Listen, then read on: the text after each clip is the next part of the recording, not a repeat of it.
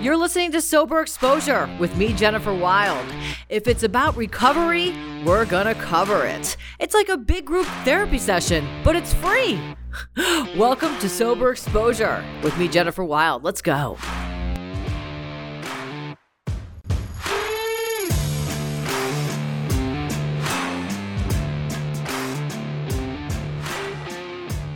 Hello, family. It is Sober Exposure, and I am Jennifer Wild. And I got to tell you, I never get nervous behind the mic. Steven Tyler once said, I could get in front of thousands and thousands of people and perform, and I'm never nervous. But when I speak at an AA meeting, I get nervous.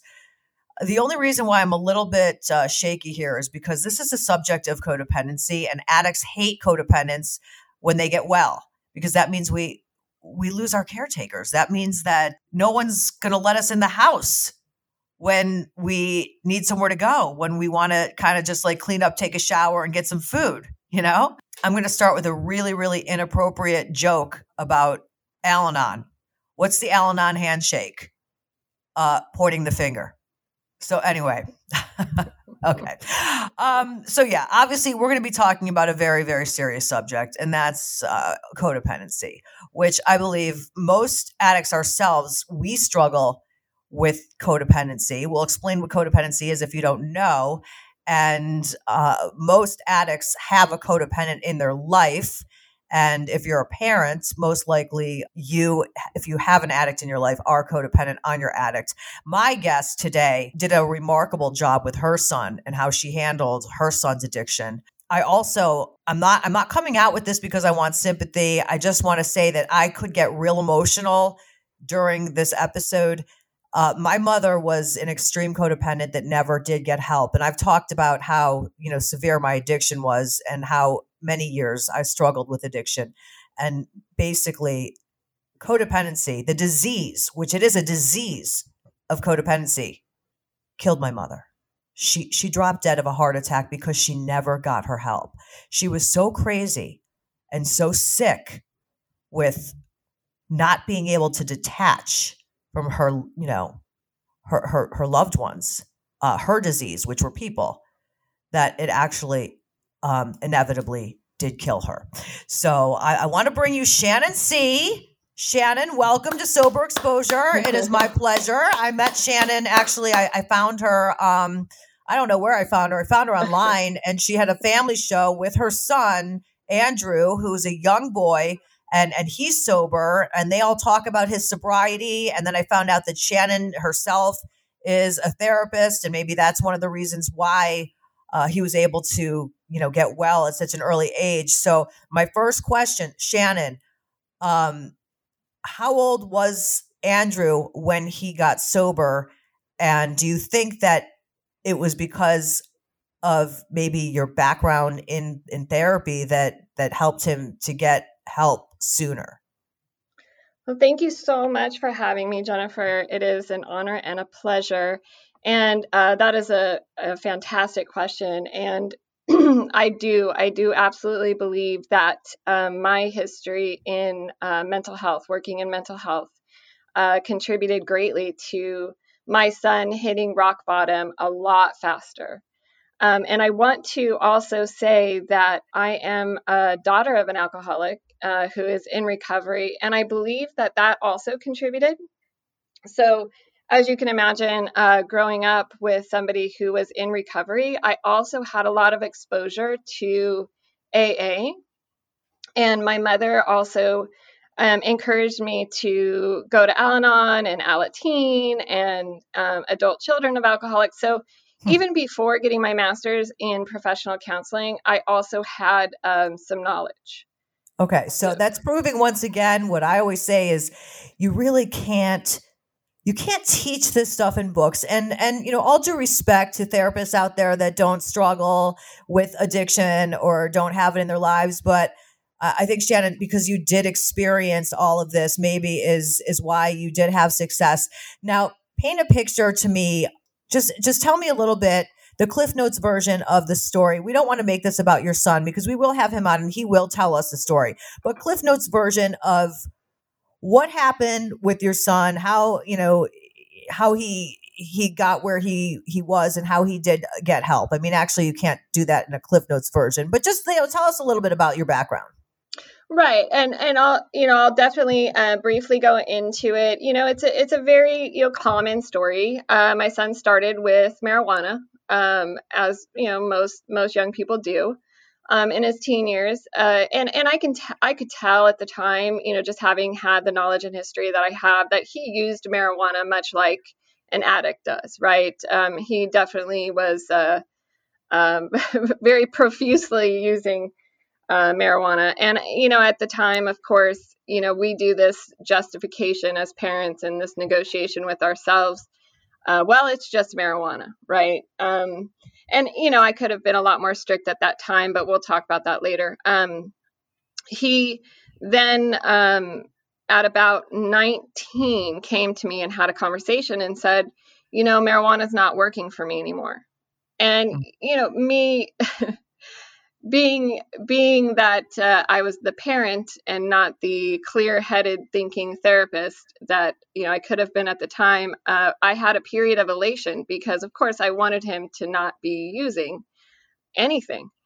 Mm-hmm. Um, but you know that was short-lived because, of course, as a true um, person that you know had a had an gene for addiction, a you know genetic predisposition to to addiction or alcoholism, he quickly moved on to the next su- substance, which in our family is is uh, usually alcohol. Um, so he very quickly became um, a binge drinker that turned into daily drinking, um, to very very severely physically addicted to alcohol.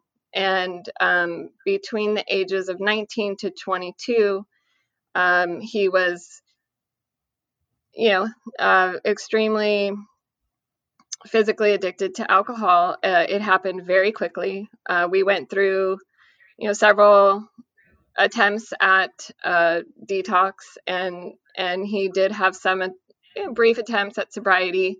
Um, which he calls now, looking back, um, abstinence from alcohol, not true recovery. Right. And yeah. he, you know, he um, broke out into hives quite a bit. You know, we had several trips to the to the hospital. There was a, a superficial uh, suicide attempt just due to the guilt and shame. Um, you know, he knew that he was just in a very, very you know dark place. Um, he he was just in in bad shape, and so, he yes. he descended so, right. very quickly. So you believe that the the suicide attempt was pretty much like a cry out for help, like help me, uh, not so much I want to die. And is is that how you took it? Absolutely, because at that point, um, you know, he even describes that once we um, had him 5150, he felt a huge relief because uh-huh. then he was in a safe place. Yes. Okay, so 5150 to me is a Van Halen album. that's a, that's the name of a Van Halen album. Uh, in in Florida, it's Baker acted. Um, it basically means that you are uh, you are like mandated to um, um, some sort of a institution, a mental hospital for three days where you're evaluated. And right.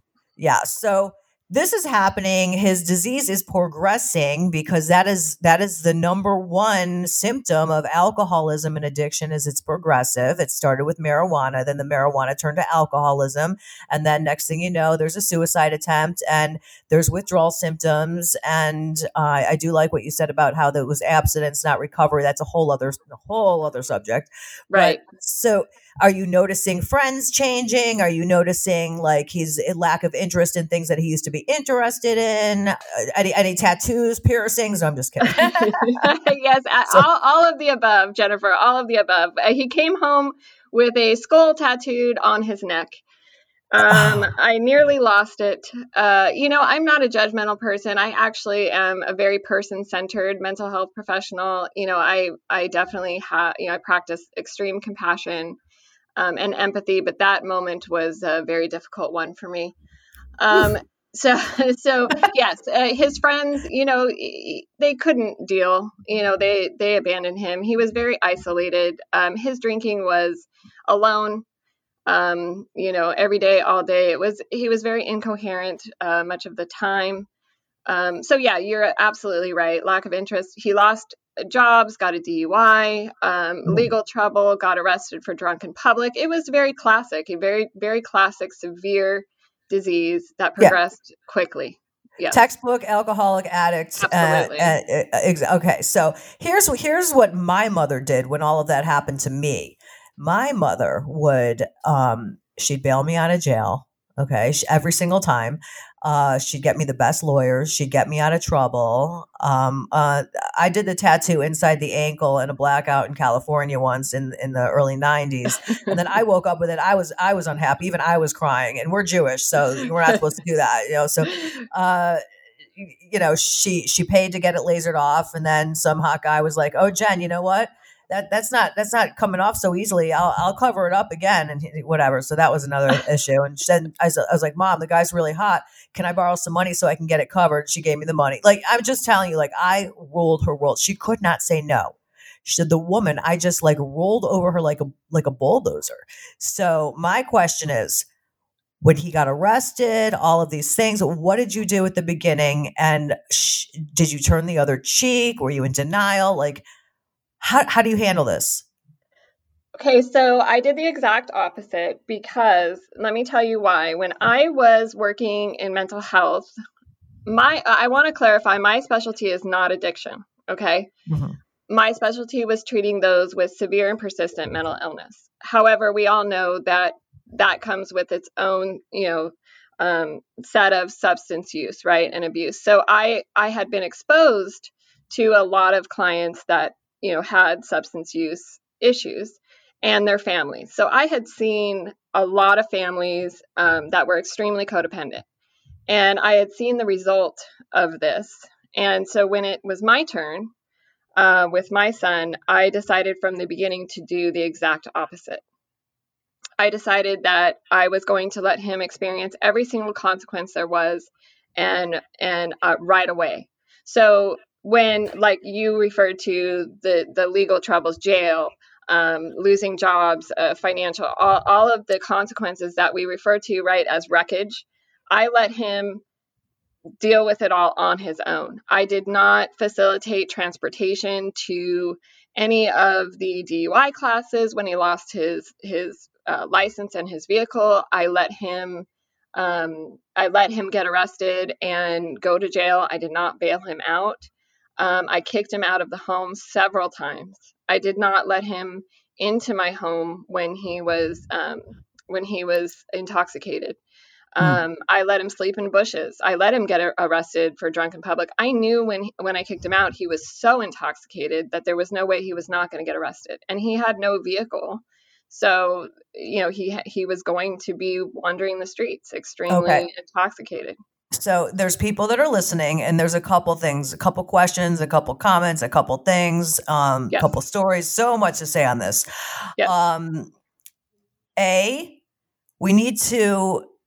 I mean, obviously, me just knowing what I know, I understand why. But there's some people that are listening that their mouths are probably open right now, being like, right. "How could she do this to her son? Oh my God, what a bitch!" You know, right. like, yes. how could she do this? And and we need to explain the whys. Okay. Um. The other the other question, or uh, yeah, the other question after we explain the why is the how, because. Right.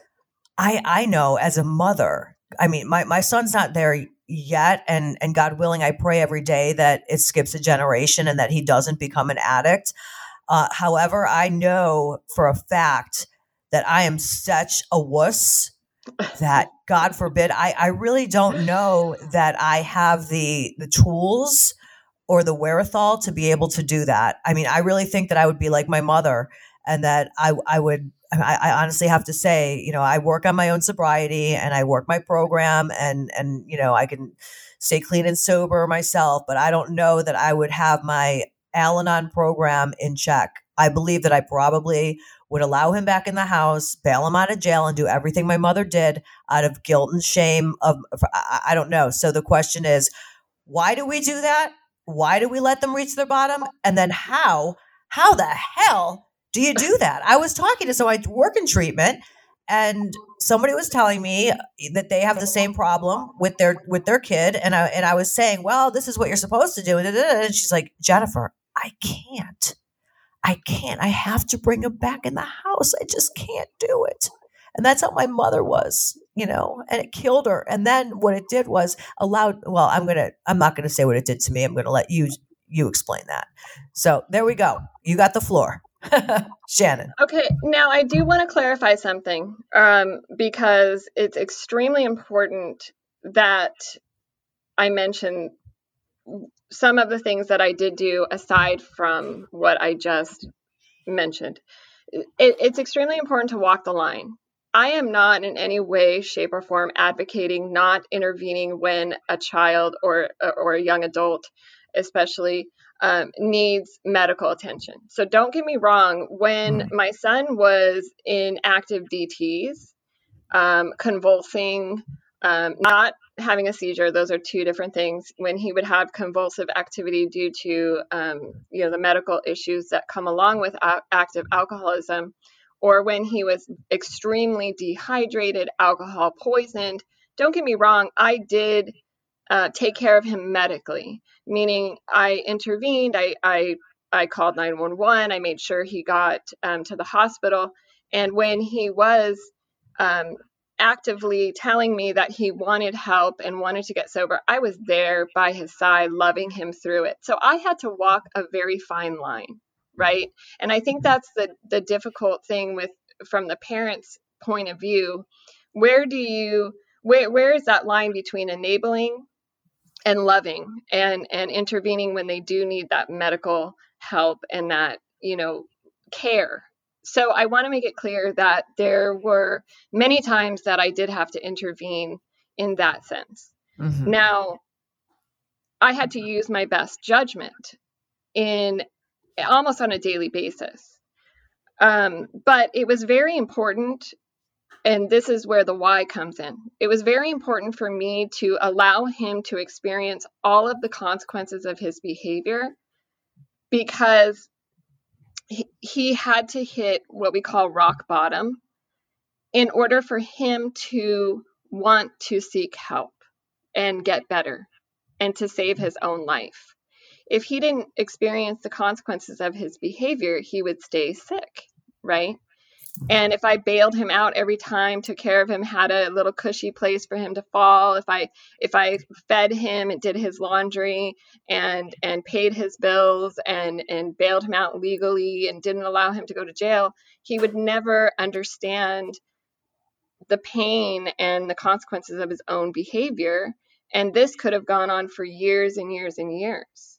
Yeah, take him to Nordstrom. My mother would be like, "Oh, okay, so you slept off the hangover and you're okay now, and you swear you're not going to do it. Okay, as long as you promise you're not going to do it, sweetheart, then we'll go to Nordstrom." I kid you right, not. it's just it's positive reinforcement. it's reinforcing the behavior, right? oh, that poor lady. Oh my god. And yeah, and so. really, what that is, and you talk about codependency, right? Is that all that that is is helping her pain, right? Mm-hmm. Mm-hmm. So mm-hmm. I had to reach really and and don't get me wrong, Jennifer, this almost killed me.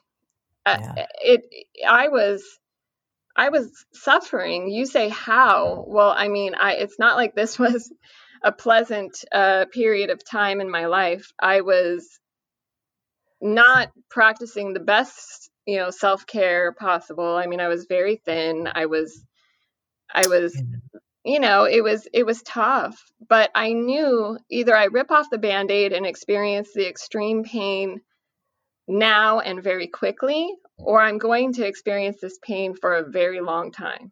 I love that you said that. That is that's the key right there. And like either way you're going to be suffering either way. You're either going to suffer with your with with the addict out there the insanity over and over again using and and and not knowing where are they what are they doing oh my god they're in jail oh my god you're you're you're obsessed with your your drug which is the addict or you're going to be in pain because you're you're doing the right thing and you're shutting them off and you're not allowing them to rule your your your life. So either way you're going to be in pain. So you might as well do the healthy thing and rip off the band-aid so they reach their bottom so they realize that no one's going to take care of them and they have to they, they have to do something about it themselves so they're not getting enabled you know? I mean i'm not using the word right but uh, i'm feeling very emotional right now. This is why usually I'm, I'm never in a loss for words but it's it's just i mean I, I could i could just like cry when i think about um like I mean, there's been there's like a story. I just can't. Uh, I just think about this, and then I, I just don't want to make this about myself. But you know, this is just how sick it is. Like my mom had asthma; she couldn't breathe, and it was one night I just wanted to go out and use, and I was staying at her house, taking advantage of her. Like I, I would do things like she was so codependent. I would do things like I just can't even. I'm not even ready to say that one, but I mean, I run out of her house and she's chasing me at four in the morning. Please don't go. I can't breathe. I'm gonna, I'm gonna drop dead. I can't breathe. And I'm running. And I was like, "Fuck you, mom. I don't care. I'm going." You know. And she couldn't like breathe, and she was just about to drop dead. And I mean, just over and over again, terrible. And then she would be so scared. She would be so scared that you know I was gonna die.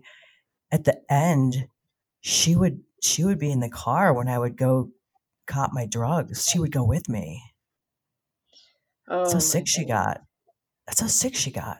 She would this 76 year old cute, adorable little Jewish woman would be like in the hood when I would like caught my drugs.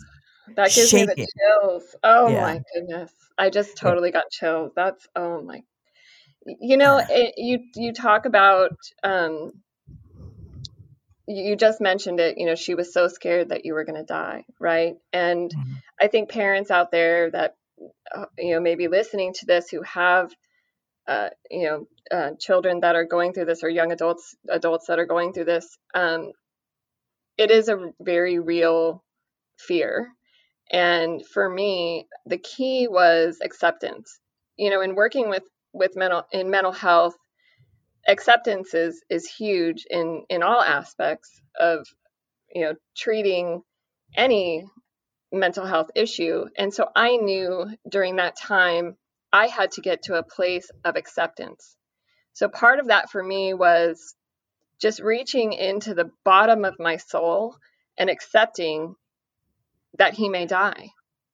Mm. and having those honest conversations you know especially with my family and once I could get to that place, which was excruciatingly painful, I could go ahead and do the things that I had to do. And it is, I understand that it's almost impossible for parents to do that. But for your mom, that's what she obviously was struggling with, right? Not being able to get to that point of being able to accept that you mm-hmm. May die from your disease and they're therefore being able to let go and doing what what she may have needed to do for you to save your own life.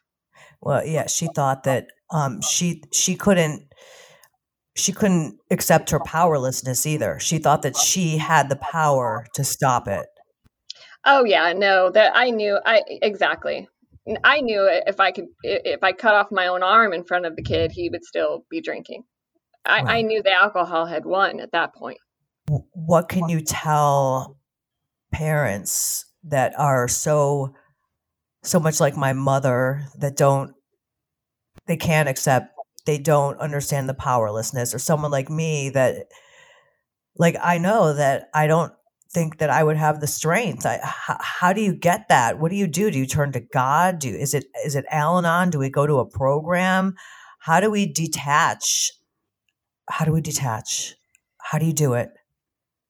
You know, for I still, um, you know, I still felt extremely close to him the whole time, and I still I mean, he's my little pea in my pod, you know. I love that mm-hmm. kid. I was always extremely close to him and I stayed very close to him, but I had to I had to just accept that this disease was far more powerful than any influence that I could possibly have over him. Um, and that just came with, like I said, knowledge of addiction. So I would say to any parents out there, become extremely knowledgeable on addiction, um, whether that is through Al Anon or find a therapist who is very well versed on addiction, and, and it has to be a subspecialty. Uh, like you referred to earlier, Jennifer, and this was very, very important for you to bring up, and I'm so glad that you did. Um, there are a lot of therapists out there that are wonderful, but there are are not um, many who have the the subspecialty of addiction. Mm-hmm. And I don't mean just treating those who are actively addicted or seeking to become sober, but those who who deal in family systems um, with uh, active um, addicts and alcoholics within the family system. Right. So it's mm-hmm. very important that people who are dealing with somebody who, say, is a wife, husband, daughter, son, loved one, um, it's very important that um, people seek out therapists who have experience in this area yeah. and become I mean, it, very educated on this.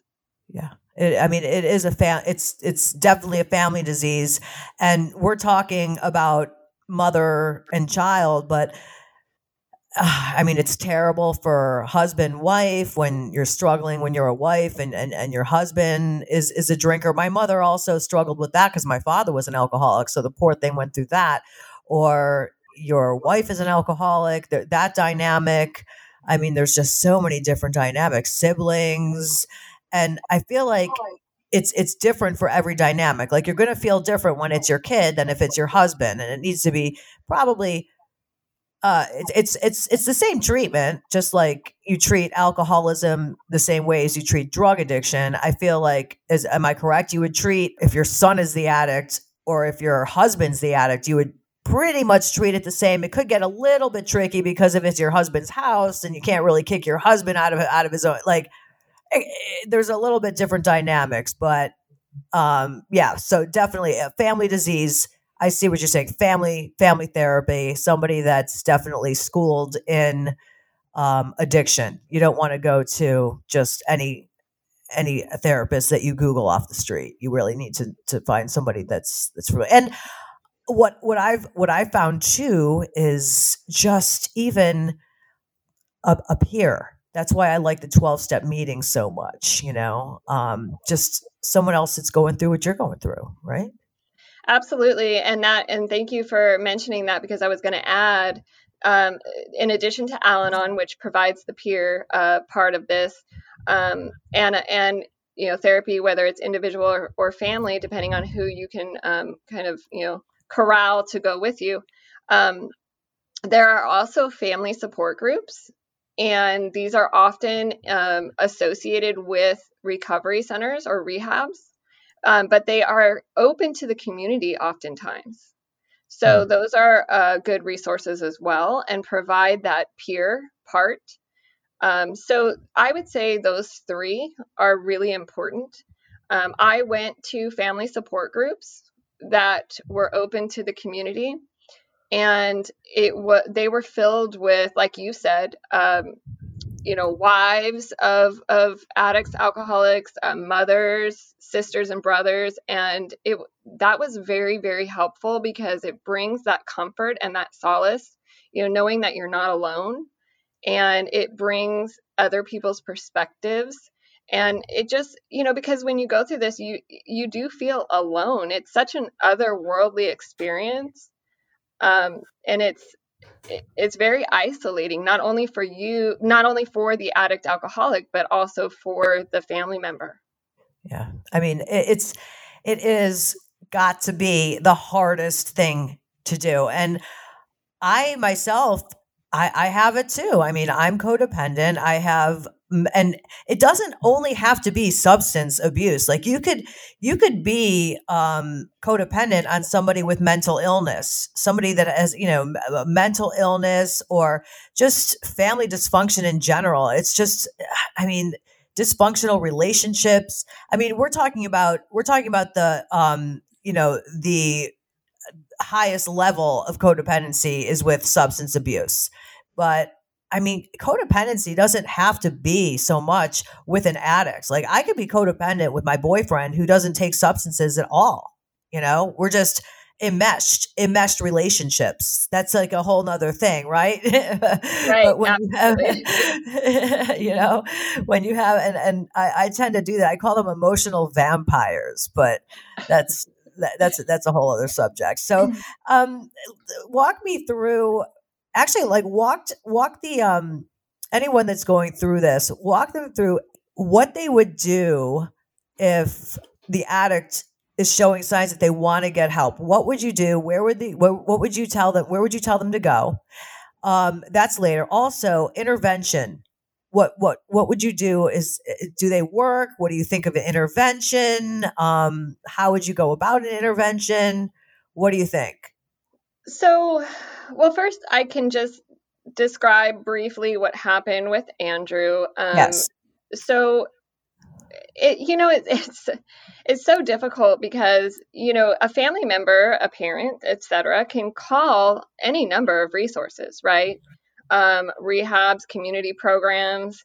Uh, there's all kinds of, of places, but unfortunately, the addict alcoholic is the one, especially if they're an adult, right, that has to talk to the resource. So, oh. I, you know, if they're not ready or even coherent enough to speak to that place, then it goes nowhere. So, it's very tough for the families, as we all know. Um, so, as far as advice, especially if somebody's indigent, if they don't have any insurance, you really have to wait until the addict alcoholic is ready and coherent enough to be able to have those conversations. So if they're not ready to get help, I would say the family members should not spin their wheels and make a bunch of phone calls and reach out to, you know, a bunch of resources. It's it's really a waste of time. Yeah, you know, that that brings me to like one of my favorite quotes. It says like don't be afraid of losing the person, be afraid of losing yourself by trying to please everyone around you. Exactly. You know like you you lose yourself in in trying to help someone that's not ready. And exactly like me as an addict i can tell you and anyone that knows me and knows my story yeah like there was nothing i had to be completely ready till i got sober. I mean i've been and to treatment center yeah. Exactly and that's what andrew said because the night eh, i mean i i did just like any good parent reach out to resources right? But it was a total waste of time because he was not coherent enough to speak to any of them and they were like well we need to speak to him and i knew that of course having worked in mental health and i'm like well that was a waste of time. Um, so by the time he had hit truly rock bottom it, it was the last time i had kicked him out and he slept in a bush um, and I believe he had been arrested again, and you know, it just it was a mess. And he finally, the next morning, it was 5:30 uh, in the morning or something. He said, "I'm ready to get help." And then, of course, he was able to speak to a place, and and then that rehab came and picked him up, and he spent 90 days in inpatient, and then went to their outpatient, and then spent uh, two years in a sober living. And so he had to be the one to be ready and verbalize that and then speak to the intake. So any efforts that I had made prior to that to talk to any resources were completely futile. Right. And let me emphasize by saying, Shannon, I do believe that if you didn't continuously like if he didn't get a, if he wasn't in that bush, if he was sleeping in his in his cush bed with his pillow under his sheets comfortable getting to use his alcohol in his room, he wouldn't have reached out for help that day. No, it, you know that exact. So that is exactly why I'm doing this podcast. Is I I, I find it's just so important for because it's so hard and it's I can't emphasize enough. And this is why I'm doing the podcast because right there we nailed it on the dot. Andrew was sleeping in a bush because Shannon wouldn't let him in, as hard as it was. Okay, right. he probably got arrested. He and did. the next day, yeah, he I got arrested. Third, I think it was the third time. Yeah, he got arrested.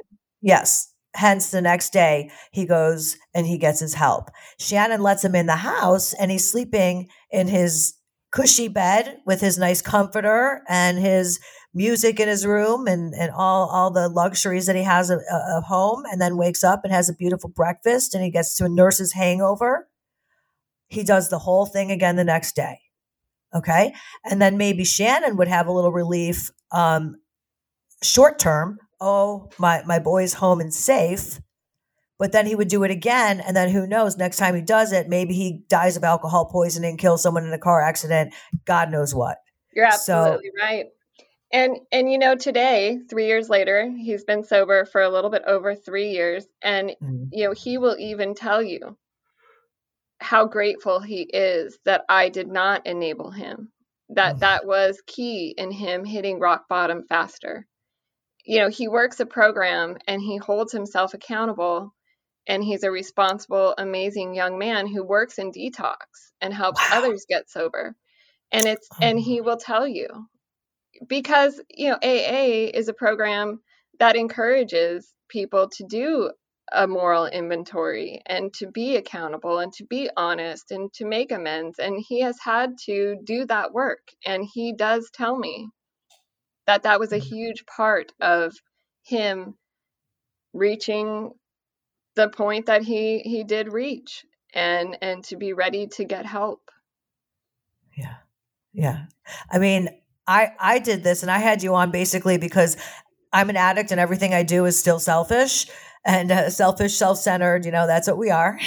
and uh, I, I needed this lesson for myself because, like, I mean, the hardest challenge for me as a parent, even without my son being an addict, is the word no. You know, it's hard for me to accept that word and it's hard for me to say that word. And basically, what you did to save your son's life was no. And we, uh, our kids, they, they want discipline. They do. And I mean, I don't even realize my son is, I just can't say no to him. And, and he's struggling, you know? And I know down the line, he is going to appreciate the discipline if, yeah. if, if he friggin' ever got it. so yeah, I mean, yeah, it's it, it speaks volumes when you tell me that now your son comes back and says thank you, you know, thank you for for for not enabling. And I mean, my mother did the best she could, and I love my mother from the bottom of my soul. And she just didn't; she never knew any better, you know. And she she just she was a remarkable woman, and you know, I just want to cherish her memory However, you know, she, it was like someone that died of cancer that couldn't beat cancer. She just she couldn't beat her disease of codependency. She had it so terminal. She just had it so terminal, and and, and she and thought she was doing the right thing. You know, without yeah. the knowledge, it it's you know people think that they are doing what they yeah. need to do and and that makes sense right because right. they're trying to take care of their children well yeah and you know, the, the thing is, is is she did she was given the knowledge she just didn't want to she didn't want to do anything with the knowledge um so eh, you know it's like an addict that goes to treatment and then goes back out and uses again she just she just right. didn't get it you know so uh, you know, we, we can't fault. Yeah, we can't falter for that. It's like you know, right. I mean, I do want to add though, and it, this is very important. If you don't mind, I do want to add this because I think it's doing the the actions that I did was extremely important. But I think there's also an added piece, and that is I always told my son throughout the entire time that he was actively drinking, actively in his addiction. I told him, I do not judge you. I love you. Um, this does not say anything about your character. I I didn't allow people to stigmatize him. Um, I want to make it very clear that I I loved him through it, and I never showed him any anger. I never uh, showed him any negative emotion. Mm-hmm. I simply made the decisions that I knew I had to make for him to be able to get help faster. Does that make sense? Like I because I think awesome. we ha- you know what I mean? I think we have to understand that addiction should not be it should not be a reflection of somebody's character and I think we should love people through it. but also make the right decisions as far as boundaries and and not enable. I love you, Shannon. Thank you. and and what you're saying basically is through it all, you loved your son unconditionally. You loved right. him unconditionally, but you just gave him the proper medicine to get better, is what you did, because you knew how. Right. And I just think that part's important because there were times that, um, you know, we did have to call 911 uh, due to his medical frailty in the moment. And, you know, he was very much stigmatized at the hospital and, and not treated very well. And that really made me very angry. And that's the last thing that people struggling with addiction need is to be treated less than or stigmatized. Mm-hmm. And certainly not by their own family.